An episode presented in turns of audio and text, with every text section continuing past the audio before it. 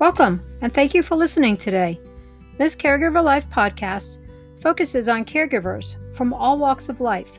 Throughout the episode, we will hear from caregivers on the front line, those who do the day-to-day, sometimes hour-to-hour caregiving. We will also hear from care recipients, professionals in the field of caregiving, and other various topics of interest to those living this caregiver life.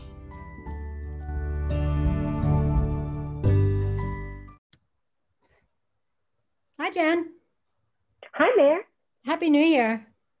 Oh, happy, happy New Year. How are you feeling uh, about was, this year so far? Oh, I mean, so far it hasn't been that great. I've had to do some pretty heavy caregiving stuff, the social dilemma, you can't get away from it. Um, yeah, just a lot still. I was really hoping for like that whole new year, new you feeling. Oh, didn't happen really, right? Both our moms are in uh, facilities. My mom's in assisted living. Your mom is in a nursing home, both with um, COVID outbreaks. And so that's added another layer of conversation. And uh, my mom is quite dismayed about it all. She's, she's angry when she calls, or I call her, actually, she doesn't call me. And um, it's hard to get her off of that loop tape of being angry that she's quarantined again.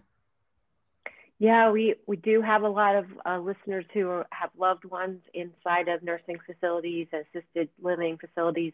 My mom um, has aphasia, so when I talk to her on the phone, I can't understand her. I'm not sure what exactly she understands from me, but I do understand angry, even when I don't know what the words mean. Um, my mom did test positive for COVID last week. Um, she has a, a spot of pneumonia on her lung.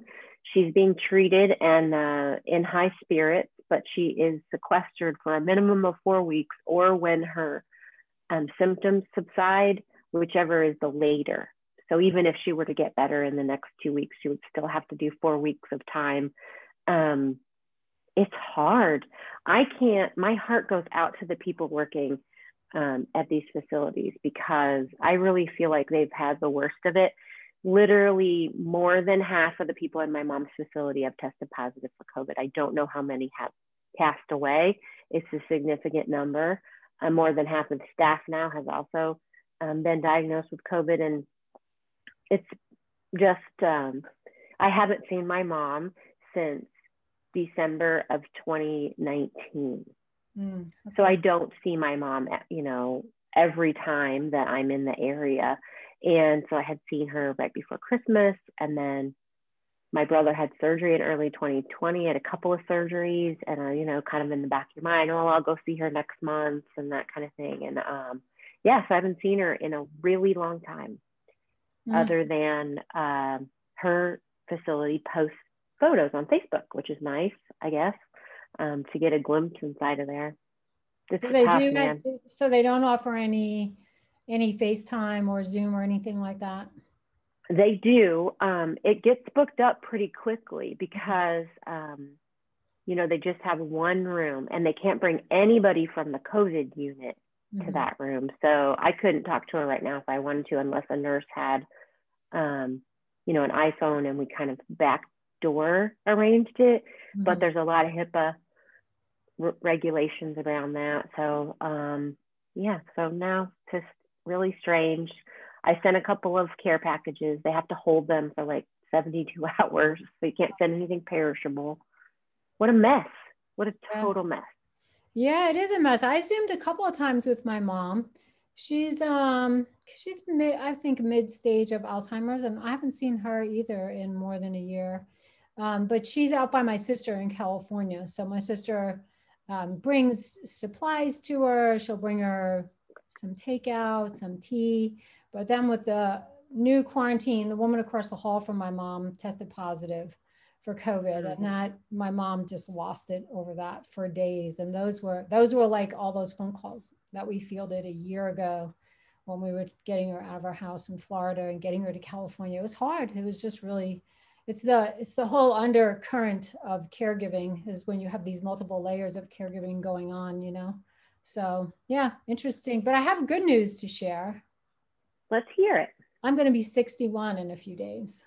And I mean, I think that's just so great, right? Because and, it's another birthday to celebrate in a time yeah. when not everybody is celebrating birthdays. So haven't you lost sixty-one pounds before your sixty-first birthday?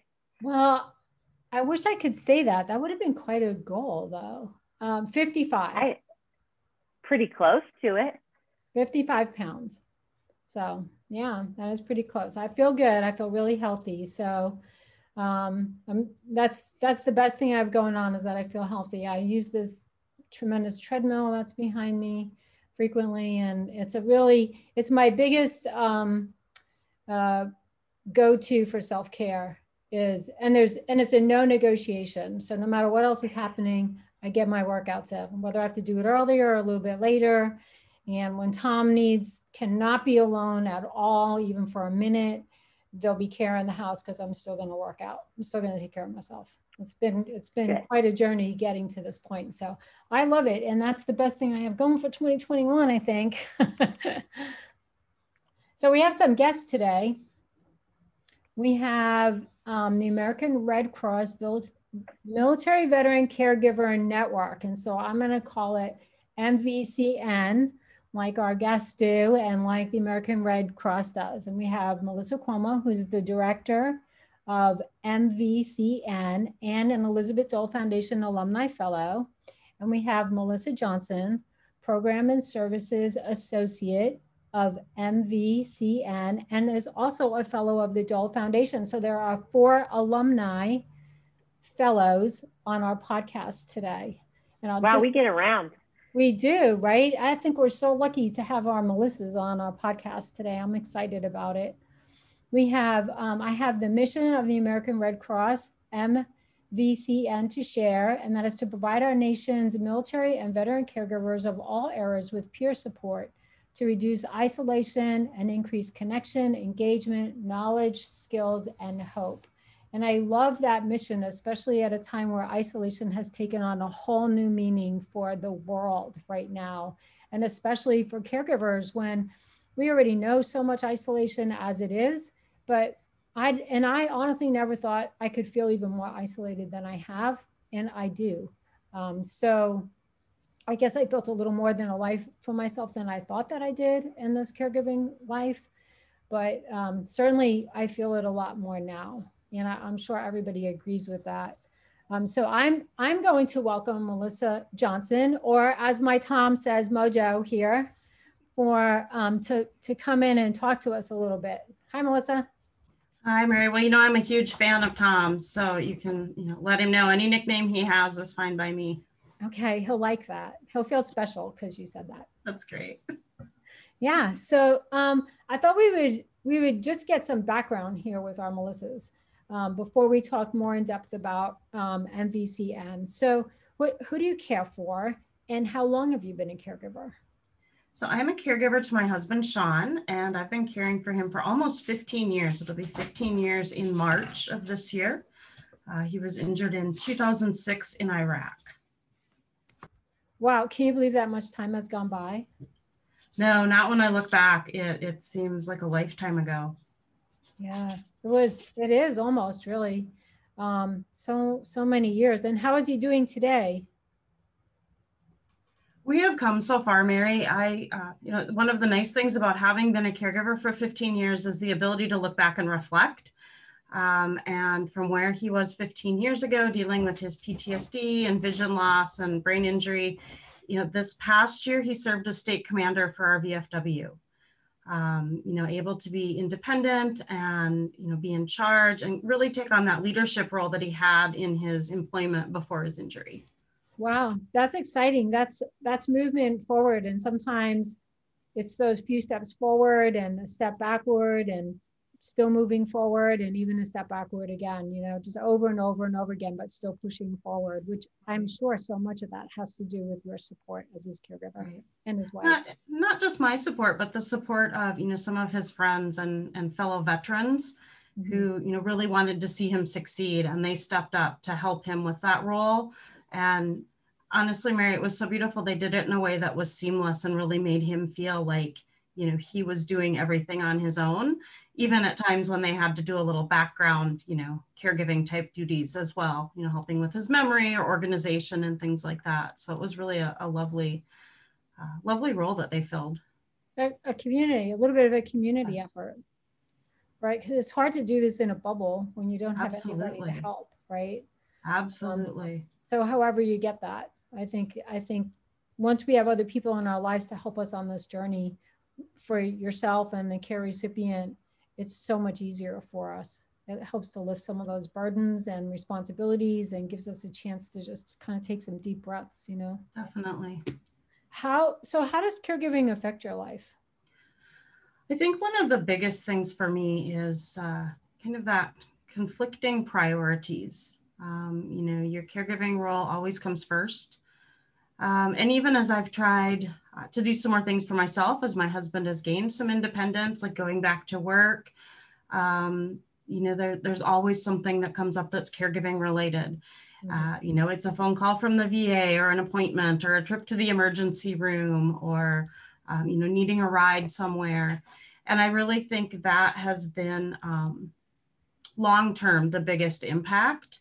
Uh, there were a lot of things, obviously, initially with the P T S D and the brain injury and learning how to cope with all of those things. But I think now in this, this more lo- uh, longevity phase that we're in, it's really that day-to-day, not necessarily being able to plan what I want to do. I recently went back to school, and that requires, you know, a lot of time on my on my own, studying and reading and, and taking tests, that type of thing. And yet he still has, has a lot of needs, and realizing that even though I see him doing so well at times, that need for the support and the assistance hasn't gone away. So it, it's hard to know when you can be first and when you have to um, set aside what you want to do for your loved one. So there's no, are you telling me there's no great formula for that then? Not that I've found. Because I was hoping there would be like a secret there or something, you know? I, you know, when I find the magic button, I'm happy to share it with everyone, but not yet. Goodness, it's it's hard. I did, um, I went back to school after Tom got sick in the nineties. Well, actually, I was, I was in school already. And I, I stayed, I think I stayed for my sanity, I think, because it was the one thing I carved out for myself. And I had, that was to get my bachelor's degree. And I, and I, I knew I needed to have a bachelor's degree if I was going to be able to have a career and, and make some money and put food on the table. So I stayed with it. And then I became like a serial student for, for a while there. And even now I consider going back, I considered an M F A. I got myself all excited the other day. And then I got a call from the V A and I thought, yeah, no, I don't really think that's going to happen. I don't, I just, I don't know that I can juggle it all anymore. Right. Right. It's, it's a lot. I feel what that. You, well, yeah. What are you going to school for? I'm going to get my master's in social work um, to help enhance what we do at the Military Veteran Caregiver Network. Mm-hmm. Um, I was a teacher in my former life, and I was going to actually earn my master's in education many, many years ago. And then my husband went to Iraq, and I was home alone with three teenagers, and it just did not pan out. So mm-hmm. um, kind of fulfilling a dream that I've had for a long time, um, and hoping to be able to use it in a way that really supports what we do at the Military Veteran Caregiver Network.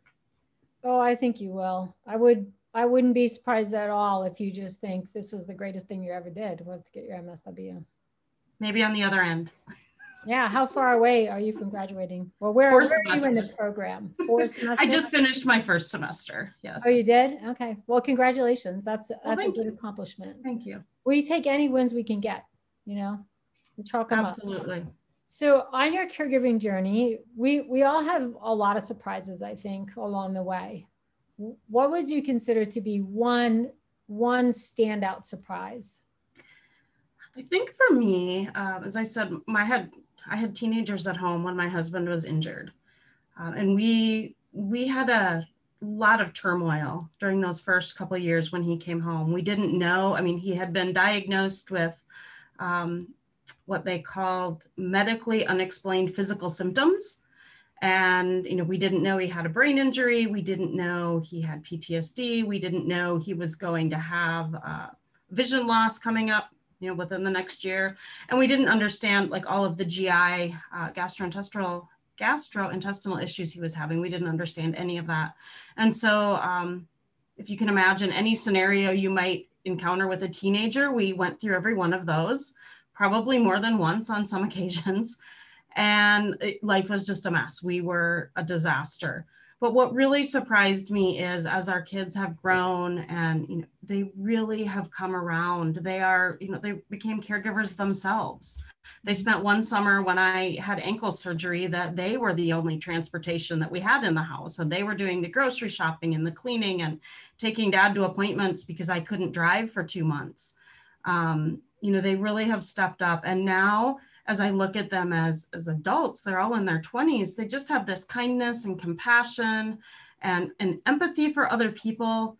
Um, they really step up to defend their dad anytime they think, you know, they see something that he's been wronged or someone has, um, you know, insulted him. They really are, are just right there fighting for him and alongside him. And I never anticipated, you know, back then I, I thought things would kind of go back to normal. As you said earlier, it'll just get better and it'll go back. But now that I see, you know, the way that they're raising their children and the types of values they're trying to instill, uh, that's what's really surprising to me is um, watching them and even watching our grandchildren. You know, when when our oldest grandchild was in kindergarten, he would come home and the first thing he'd say was, "Do we have to get an ice pack? Does he have a headache today?" You know, and it's kind of funny to laugh at now. At the time, it was a little heartbreaking, but I've watched them all. They just kind of watch, like, what does grandpa need? What can we do? What can we help with? And, um, you know, that, that's just really kind of heartwarming now. And you can't predict that. Right. Absolutely. No, never would have guessed. Never. You can't predict it at all. You can think. And like, I know for us early on with Tom, I thought, well, you know, my kids, they probably need counseling. And I mean, I didn't have like two pennies to rub together. So we're, we're going to, all I could do is just be honest with them. You know, this is what's going on. This is what's happening with your dad. Mm-hmm. And, you know, sort, sort of hoping and praying that all that was going to work out and, and just sharing it with them. And mm-hmm. you don't really know because there's no guidance there. So right. they, there's no great big plan in that. You don't, you don't know if they'll become empathetic or if they'll resent what is happening. Right. And, Um, and I, I have found very similar with my children. So I would say that was, that's a nice surprise as well. It, it really is. Yeah. Yeah. They did turned out all right after all. Yeah. After all. They turned out, we should, that should be the name of this podcast. They turned out all right after all. Um, and so what's been the biggest challenge for you? I think we've heard some of those challenges, but how would you identify a big challenge? I think, I think the biggest challenge I would identify is that change in our relationship. Um, because before injury, the first ten years of our marriage, we were definitely partners. Um, we rarely argued. We would have lots of heated discussions, but we were usually on the same side of an issue. You know, we both agreed about something and we were both angry about it. Um, and obviously P T S D and brain injury changes a lot of that. It's changed a lot of who he is. And I feel now I'm more uh, in that caregiving role. I'm a comforter. I'm there to support him. Uh, so for example, when we've had issues with our, our children, when they were teenagers, I would have to help him process his emotions and deal with whatever the situation was, you know, underage drinking. You know, I'm dealing with the police officer at my house. I'm dealing with teen court. I'm dealing with his reaction. And then when everything was said and done, it might be weeks later, then I'd have a breakdown because I had to deal with my emotions now. I no longer had a partner who was going to stand beside me, not because he didn't want to, but because he just doesn't know how to do that anymore.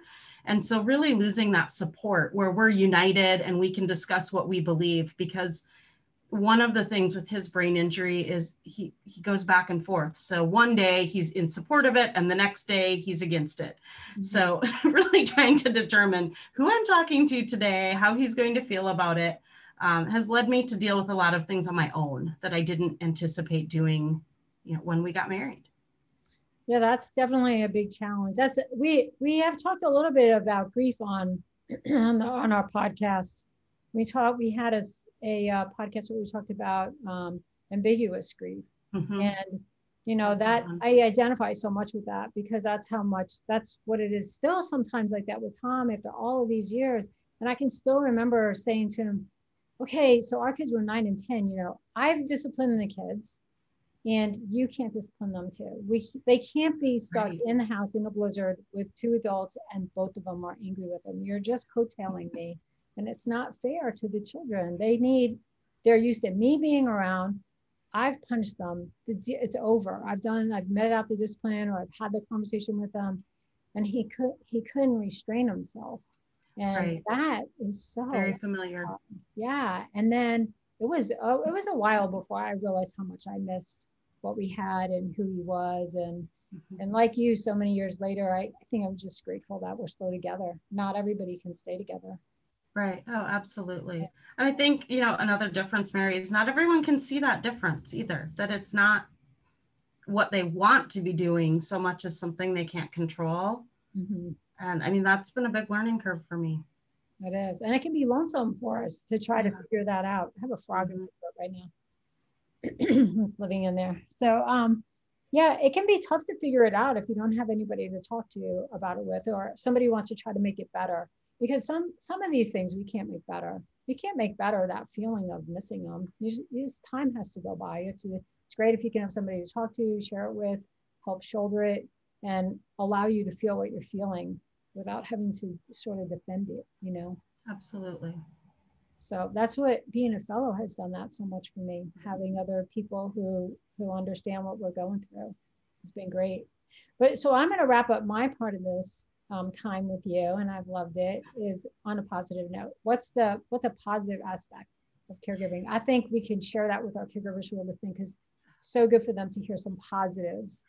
It, it is. We do, and we do. I know, you know, I hear it in my own narrative. We start off with the negative. Uh, but I think for us, one of the biggest positives that has come out of this is learning to live in recovery, that this doesn't have to be the end. We had a counselor one time look us both in the eye and say, what if this is it? What if this is the best it gets? You know, and I was barely forty years old at the time, thinking, holy crap, like this, like what if this is it? But it really changed the way I think about this. We're living in recovery. That means that, you know, we've learned to adapt to the cycles. Okay, you're gonna have a couple of bad days, but that doesn't have to mean the bottom falls out. That just means we get through these couple of bad days, and then we'll have two or three good days. And learning that that's okay, and to really be accepting of it, and to not be angry or dejected every time it happens, um, I think has really been a big thing for us. And to just learn that, you know, each day is a new day, and you're living in recovery little by little. There are going to be some improvements. It might not be in his health, it might not be in his mental health, but it might be in how I cope. It might be in how he copes. It might be in a strategy we use that helps both of us. Um, so I think that's really the biggest positive, that now I no longer look at my life and say, like, what if this is it? This is all the better it's going to get. I look at, you know, what is it today? What are we going to deal with today? And, you know, I don't feel so dejected, like there's no end in sight.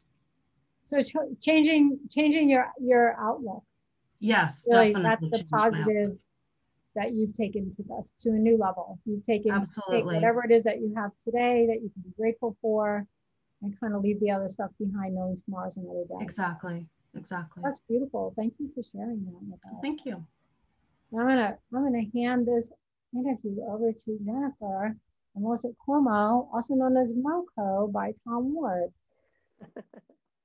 Well, thanks, Marin. Thanks, Melissa. You know, it's, um, it's been a long time since Melissa's husband was was wounded in Iraq, and I have to say that um, we've been caregiving about the same time. My brother was wounded in two thousand five, um, but Melissa was one of the folks who helped me when um, my caregiving journey hit a huge pothole. Well, it was just kind of a series of potholes that kept getting bigger and bigger and bigger until I was so so buried I didn't know how to get out. So I, I really have to tip my hat to her. Um, she's always so humble when I talk about what she she did for me. But, you know, in a time when I didn't know how to fill out um, applications for inpatient care programs, or how to get um, request medical documents, you know, that's not my background, it's not my forte. She was there, and she held my hand through the whole thing. So I have to really thank her for that. Um, she's uh, really responsible for me getting all the paperwork and everything done so that my brother could be um, inpatient at the Shepherd Center, um, where he spent six months of his life, actually, and it's it's changed um, our lives for the better. So I wanted, I just want to thank you for that. And we're all in this together, John. And I think that really speaks to the importance of a peer network, and and why, even when you're feeling like the last thing I want to do is talk to somebody else and hear their sad story, and I don't want to tell them mine, uh, that's the most important thing that you should be doing when you feel that way. And so I'm very excited to talk to Melissa Comeau, who is here, um, also with Military and Veteran Caregiver Network, part of the American Red Cross, just to talk um, about peer networks and, um, and how those are important. But I also want to hear your story. We've known each other for a long time. We met on Capitol Hill. Um, uh, we were just little Bills up there on Capitol Hill. um, so welcome to the show. Can you tell us a little bit about yourself and, and your care recipient? Thank you so much, Jennifer. It's so good to be with you today. Um, so in hearing, you know, how long have you been a caregiver? And Melissa Johnson sharing fifteen years. I just realized twenty twenty-one recognizes ten years, a decade of me being a caregiver, um, which is crazy to me to think about that I've been doing this for ten years. My husband was first diagnosed uh, with what we thought was uh, combat stress in two thousand eleven when we were stationed out in twenty-nine Palms. And um, like all good military families, we were just gonna do what we needed to do to get through, keep everything on track, and, and you know, get to our next duty station. And so he, uh, you know, went through the outpatient program they had there and uh, was cleared and was sent to S O T G out in uh, Camp Pendleton, uh, where really that's where the brain injury and the multiple diagnosis came out of. Um, and he was eventually transferred to the Wounded Warrior Battalion there and medically retired in two thousand thirteen. Um, wow, just thinking about how long that's been, ten years. And then also to think, you know, I was thirty years old when that happened. Uh, and so I'm turning forty this year. And our son at the time was, you know, a year and a half, two years old. Uh, so I've had a little bit of a different timeline with the kids. Uh, you know, my we only have one son together, uh, but, you know, just a long, a long time, uh, a decade. A decade, now, Mark, my son is twelve. Like, I don't really understand where the time went. Maybe that's part of the caregiving. It fast forwards everything.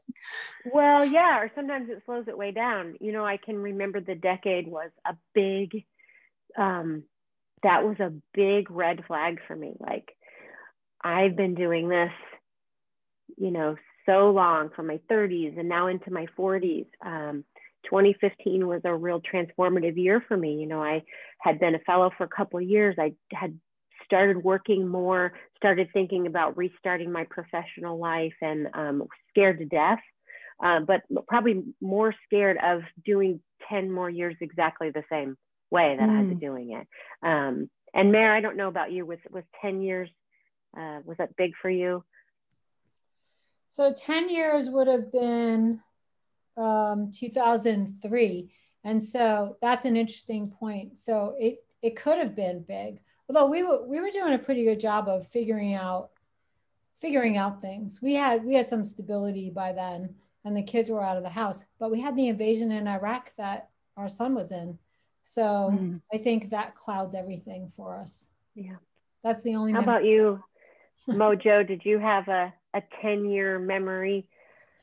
You know, I don't remember ten years. It was about eight years when we really, uh, you know, he, he had a very long med board process. We had a lot of issues, and eight years was the year he was finally medically retired.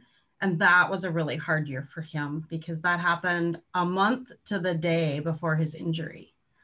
So, um, you know, we kind of had that disappointment in getting out of the military and that loss of his career, which we knew was coming, but was really hard for him. And then, you know, right after that, the anniversary date, um, I think that was probably our hardest year.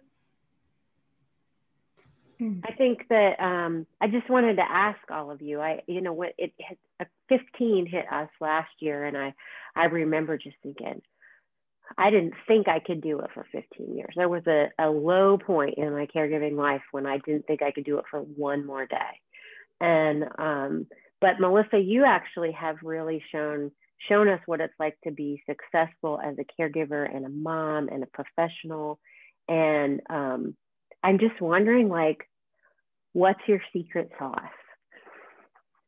Oh gosh, there's no secret sauce. Um, I think it's just a, you know, these whole, caregiving has always just been this extra layer of to-dos for me.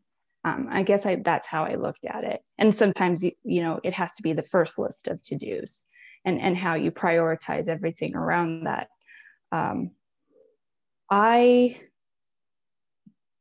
had the benefit of other caregivers as well. So I got to talk to caregivers in dark places online and um, in, in hospital waiting rooms and things where, um, you know, I would just ask the question, like, how, how are you doing this? How, and I'd listen. I would just listen to what other people had gone through. And um, my favorite question to ask was, you know, sort of what you just asked me, what's your secret sauce? Or, you know, wh what's the one thing you wish someone had told you when you were holding a two-year-old in trying to keep him occupied during, you know, a very serious medical appointment? Um, And I really just took note. And one of the things that constantly came up was, don't lose yourself. Don't lose yourself.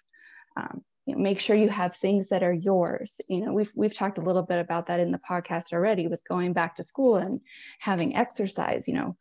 Um, and, and while I was mentally taking the notes of all of that, I mean, it was, you know, it didn't really resonate necessarily at, at that time. Um, but I would lay there at night, you know, next to someone who was having horrific nightmares and just be like, okay, don't lose yourself. Okay, you know, think of things that can just be yours. And I would just constantly process this great advice I had received from other people and, and just really tell it to myself over and over and over again. Um, and then I think I, um, I wanted to make things better for, for people, because so many people had made it better for me. And if I could somehow weave this web of being a mom and being a caregiver and helping others, I might be okay. And we really practice the reciprocal peer support model, which is, you know, that feeling you get when you help others and how good that feels. It, it's giving to yourself, even as you give to others. And so really working that model, um, It, it helped me be, you know, successful in work, which is not work to me. I love my job. My job is my passion. Uh, caregiving is my life. Um, and it all weaves in together. And, and that's kind of the secret sauce, right? Is, is having everything come together and have that purpose and have something that's yours. Um, even if I never in my wildest dreams thought I would be here. Well, I'm glad that you are. I've learned a lot from you. Um, I learned how to uh, make my hair look good in a ponytail for a meeting on Capitol Hill. And um, when I was having a really bad day, you lifted me up, and th just like some little simple thing like that. But I've learned really, really deep things too, like um, that the peer network, peer support is, can be a lifesaver for you and the person that you're supporting. And you know, I share my story publicly through Wounded Warrior Project as a member of the Warrior Speak team. So I frequently, you know, have to relive the hardest, darkest parts of my life. But the other side of that is that the audience does it with me, and then they share with me the things that they've gone through. And um, there's really nothing more rewarding than that. I love this reciprocal support model. I love that. Um, and I also love that the Military and Veteran Care, Caregiver Network sits with the American Red Cross. I mean, nobody does disasters better than the Red Cross. And I mean, all four of us have had disasters in our life more than once that we've had to clean up, recover from, um, and get, you know, back to all right after all, using M- Melissa Johnson's words. And I think that's uh, why I like what, what you are doing um, with the Military and Veteran Caregiver Network. And I know that we have some caregivers or some folks listening who say, well, what, what about people who aren't, don't care for veterans? Um, you know, do you have advice for them on how they can connect to other caregivers? Absolutely. So while our program is uh, specifically designed for military and veteran caregivers, we do have an incredible resource directory um, that is actually born out of disaster cycle services at the Red Cross. Um, as you know, we don't know where these disasters are going to happen, and we need to connect with um, the local resources as quickly as possible. And so we have a fantastic tool that we use at Red Cross um, that has at least eight hundred resources for every zip code in America. So you're never going to go to this resource directory and find nothing. And one of the best features of it is you can search as a caregiver. There's an option. You put caregiver on there and it will pull up all the resources that support caregivers right there in your zip code. It also has the option to uh, filter by types of diseases. Um, by uh, different air, times of care, so end of life care, uh, veteran, you know, if, if that's someone that you're caring for, there are different benefits sometimes. Uh, but that, that resource directory really is for anyone and uh, can really connect you to other caregivers if there are caregiver programs at your local hospitals.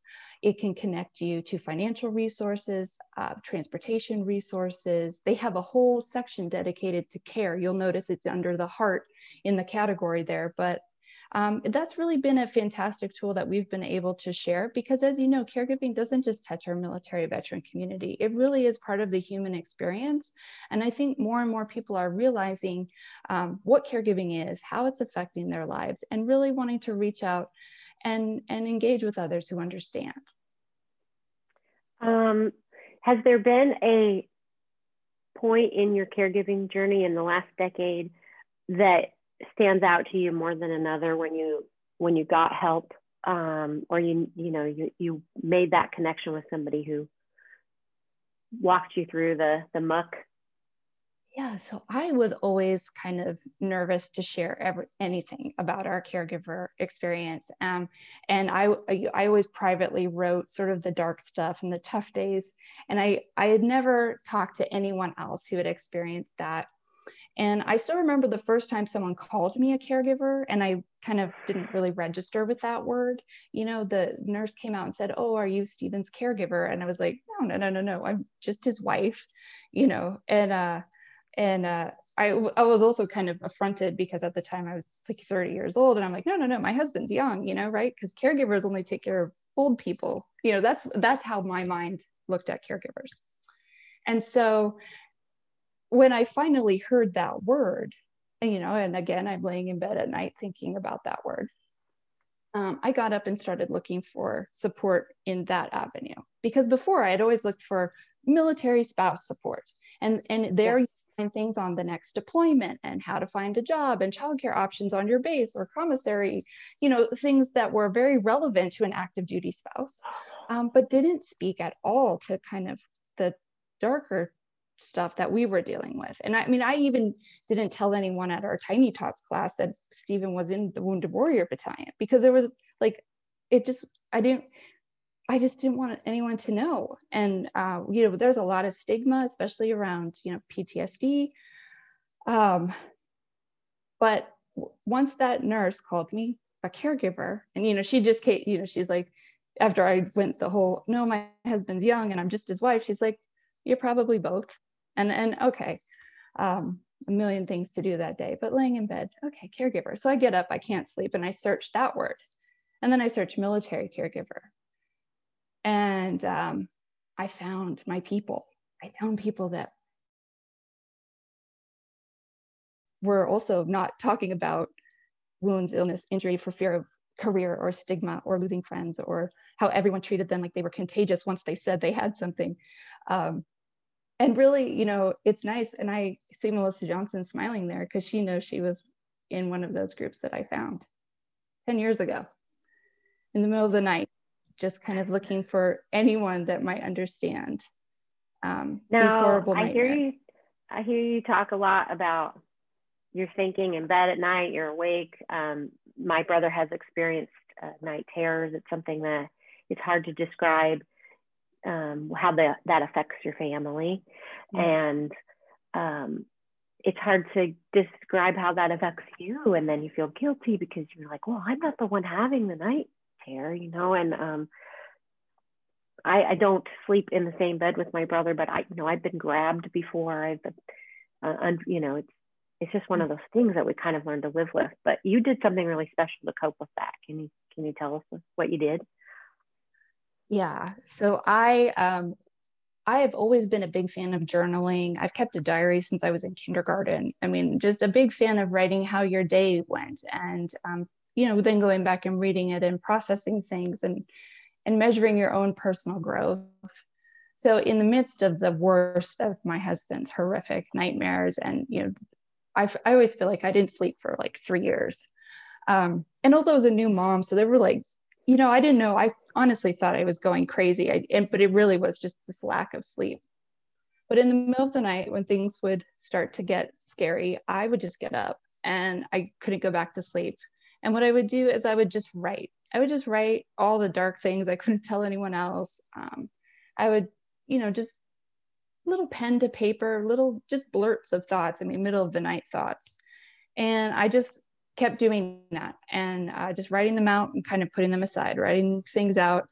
And it became my best, you know, it was my best self-care during that time. That was my non-negotiable, like, okay, well, I'm not going to get any sleep. Well, I'll go and do this so I can get these thoughts out of my head. And I never carried them with me. Like I have that whole collection, which is called Sleeping with the War, that I was able to have published by the War Writers Campaign. Um, but I never carried that with me. I sort of wrote it out, if that makes sense. And I could put it aside and I could, you know, get up with the sunrise and do it all over again. And it was a really, it was a gift to be able to do that. It, it is a gift. I know Mayor and I have each found a, a lot of uh, healing through our writing. And um, I'm sure Melissa Johnson has written more, uh, more than all of us put together in her counsel, online counseling with other peers and email introductions, so that you can find, you know, get the right contact at the right hospital. Um, I, I found that journaling is the one thing through my whole life, because as I did journaling as a kid, my grandma encouraged me to write down Uh, how, my thoughts, even if nobody ever read them, because it would help me make sense of everything. Mm-hmm. And I think truly when we, we journal, it, it helps us negotiate the events and our responses and, um, and move forward. And I'm so glad that you wrote that. And I, I'm, we're going to put a link in the show notes, right, Mayor? And uh, make sure everybody can, can have access to that. And um, man, I'm so glad you did that, because I, I know that whether you are a caregiver and you're up because your loved one is having night terrors from combat, or they're experiencing Alzheimer's and dementia, and they're, you know, having an incident that can feel so strange and make you feel crazy because you're not sleeping, and dark and weird. And it's um, disclosing that can feel so vulnerable. And most people just don't do it. You know, you most people just get up and go about their day and don't tell anybody how horrible that was in the, in the darkest part of the night. So, man, I applaud you for doing that. Um, well, you know, Jen, sometimes our um, listeners have let, have let me know that um, they listen to the podcast at night, like in the middle of the night when they can't sleep, because they feel like they're listening to a friend, because we're talking about all the things, all of us today have talked about the things, no matter how you come to caregiving, they've experienced in their own lives, and it makes them feel less alone. So I hope today they've they've found two new friends um, to to share share some time with on their podcast. I um, absolutely cherish the feedback that we get from our audience, and um, I hope they'll connect with us. I bet you guys didn't know this, but you can share your caregiving story on our website, This Caregiver Life. And um, you can even give us, uh, tell us who you are and how old you are, and kind of help us get a look into who our audience is. But uh, we love for caregivers to share their story, whether they want to come on and share it live, most don't, um, or they just want to tell us about what they're going through. Um, and we use can use that in our future episodes. So I hope they feel a little bit more courageous about doing that after hearing your stories, both of your stories today. Um, Mayor, what am I missing from the show? Yeah, so I wanted to ask you guys a couple of things. You know, I'm a I'm a social studies teacher, so I like a little bit of history.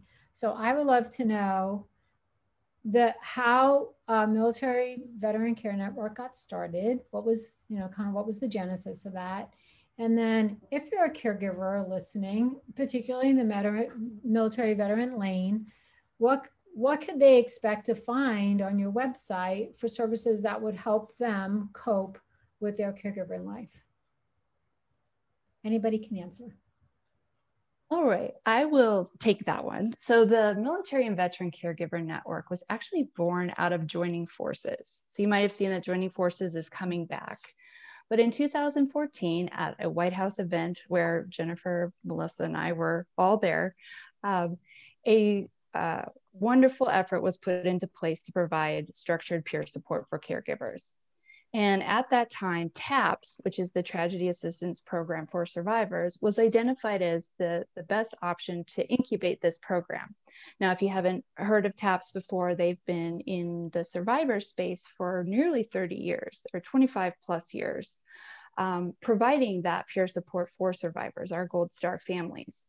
And what we were able to do there is uh, take their experience and change the scopes to caregiving.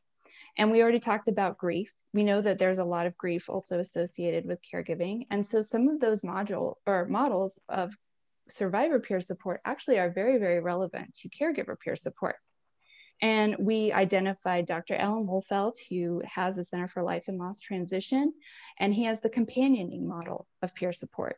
Um, and that's really walking alongside someone. I loved what you said earlier, Mary, about you don't have to defend anything about your experience, right? You just have someone who's a companion, not leading, not following, just there. Um, and uh, we we work with that model, the companioning model, where people are equals and sharing a lived experience together. And we use the reciprocal peer support model out of Rutgers University, which is that feeling you get when you help others, how it helps you, and really building on that idea and, and building people up to help each other. Um, because we all have bad days. We all have good days and we all have bad days. And it's nice to have people that can walk alongside that and can offer you support as needed. Um, so I was interested in the Military and Veteran Caregiver Network before it was even called that. Um, there, I met Doctor Linda Davis at a Chamber of Commerce meeting, and she kind of stormed right up to me and had her iPad and was asking questions about what was most important to caregiver, you know, caregiver to caregiver. And, you know, I was talking about safe places, non-judgment, um, really, and also helping people understand that that's what they're doing is they're a caregiver. Um, and, uh, you know, I kind of fell in love with her tenacity and her, uh, her vision for uh, getting more support for caregivers. And then in two thousand fifteen, the Military and Veteran Caregiver Network launched in conjunction with the Elizabeth Dole Foundation event that year, uh, where they announced it and um, our online community went live. And, you know, we've just been building and growing since. You know, it's exciting to see now six years later uh, where we are and, and what the network has become and how many caregivers we're supporting. It's just, it's really been a great journey. Wow, well, we appreciate you guys so much for all your time and effort that you put into um, into the, the caregiver network. I mean, just even at large, even beyond being a military veteran caregiver, I think you guys offer so much to so many people, and we appreciate that. And Melissa, do you want to tell them what they can expect to find? Yeah, so if you visit our website, which is red cross dot org slash caregivers, Um, we have, it's a very streamlined, simple website, easy to navigate, but it has information about our three programs, which we have a peer mentor program where caregivers can um, complete a profile to be matched with a, a mentor who has also completed a profile. It's kind of like our peer mentor match dot com. We like to joke, um, you know, you find your perfect match uh, for support. So you can have some one-on-one support. Um, you can find information about our online peer support groups. Everything is, of course, running virtually right now with COVID, but uh, when we launched our programs in twenty sixteen, we were virtual, so we were already ahead of the curve, very comfortable using technology and meeting virtually, and wanting to keep that component uh, as we moved forward and, and grew, so that we could reach caregivers who were isolated, who lived in rural areas, who couldn't leave their home to go to a support group, or you know, couldn't travel to get to a, a support group. Um, so that's been a, a big blessing for us to have already been ahead of the curve with that. And then, of course, once the world opens again, we will be offering peer support groups in local communities and training caregivers to provide all of these support options.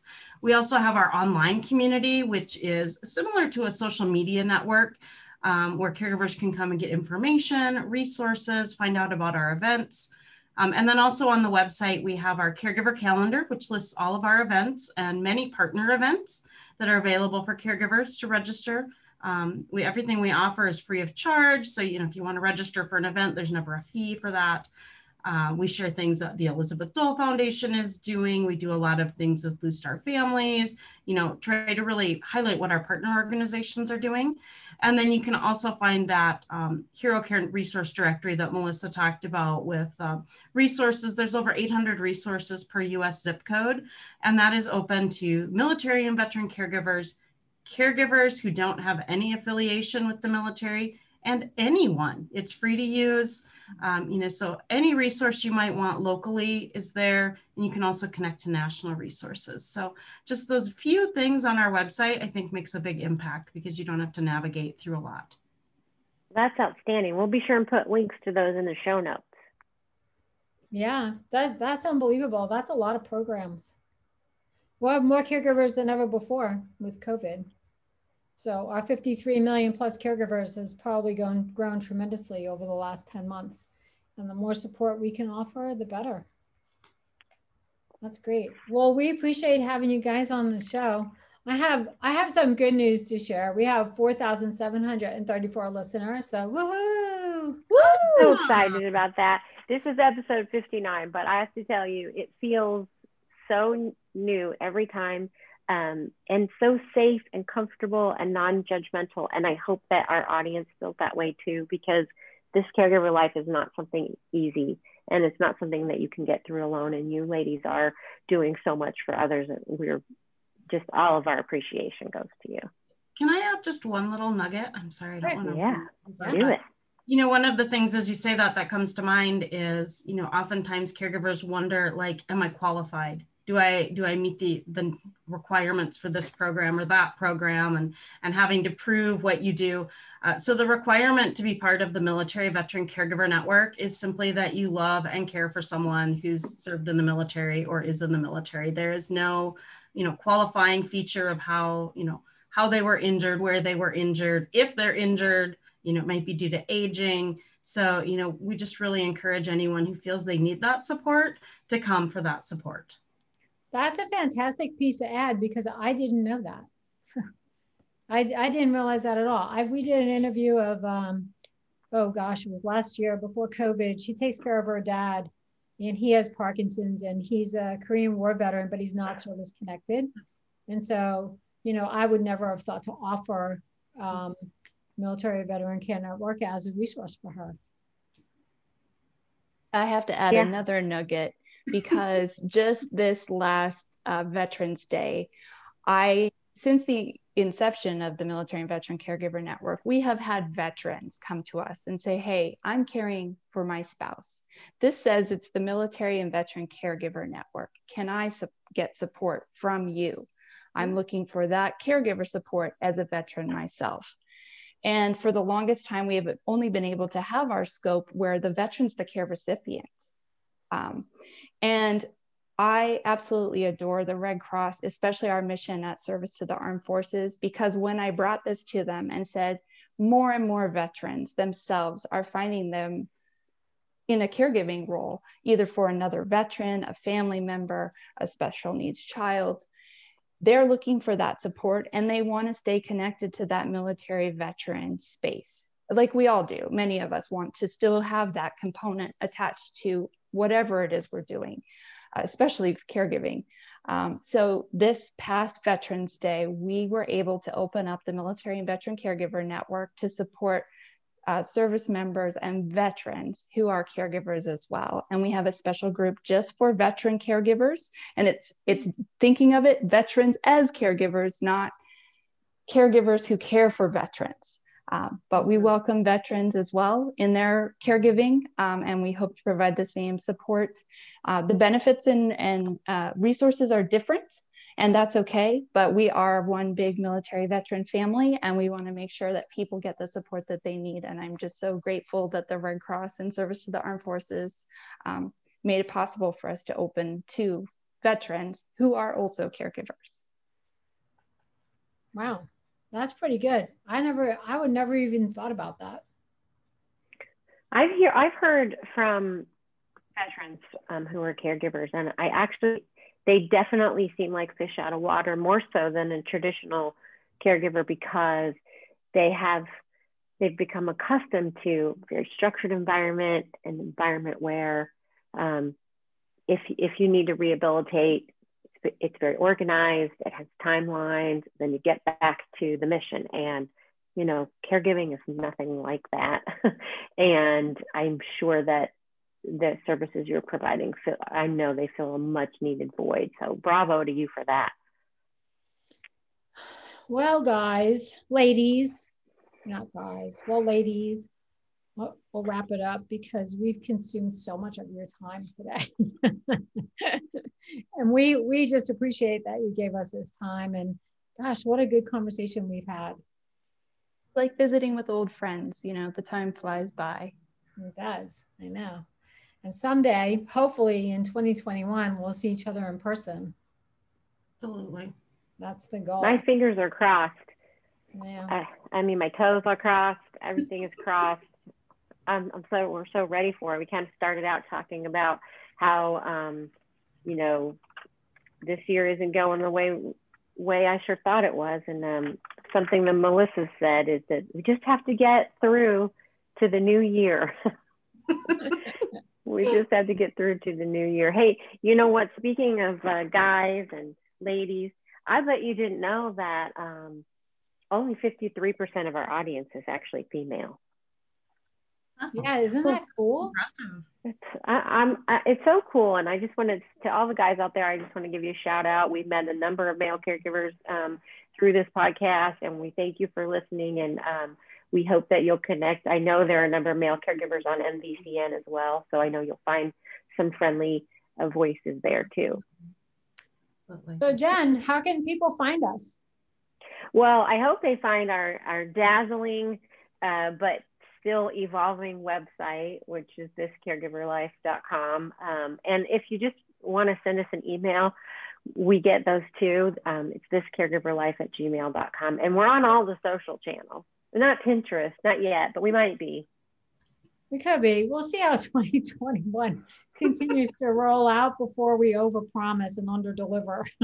Yeah, but we're on Insta and Facebook, and we share. We don't just share things about the podcast. We share resources and news yeah. articles, and um, we hope that uh, you'll you'll check us out, like our page, and uh, and share us with your friends as well. And one last thing, Mayor, if you're on Twitter, you can find us. We're just at this caregiver. We dropped the life. Yeah, we don't even know really. Yeah, just look for Caregiver Life. You'll find us somewhere. um, we also love ideas for podcasts. So if you want to be a guest, or you have an idea for a book that we should review, or um, a topic that we should discuss, please send that to us. We'd, we'd love to, to have your idea as an episode on the show. Yep, we would. And so with that, till the next time. Till next time, Mayor.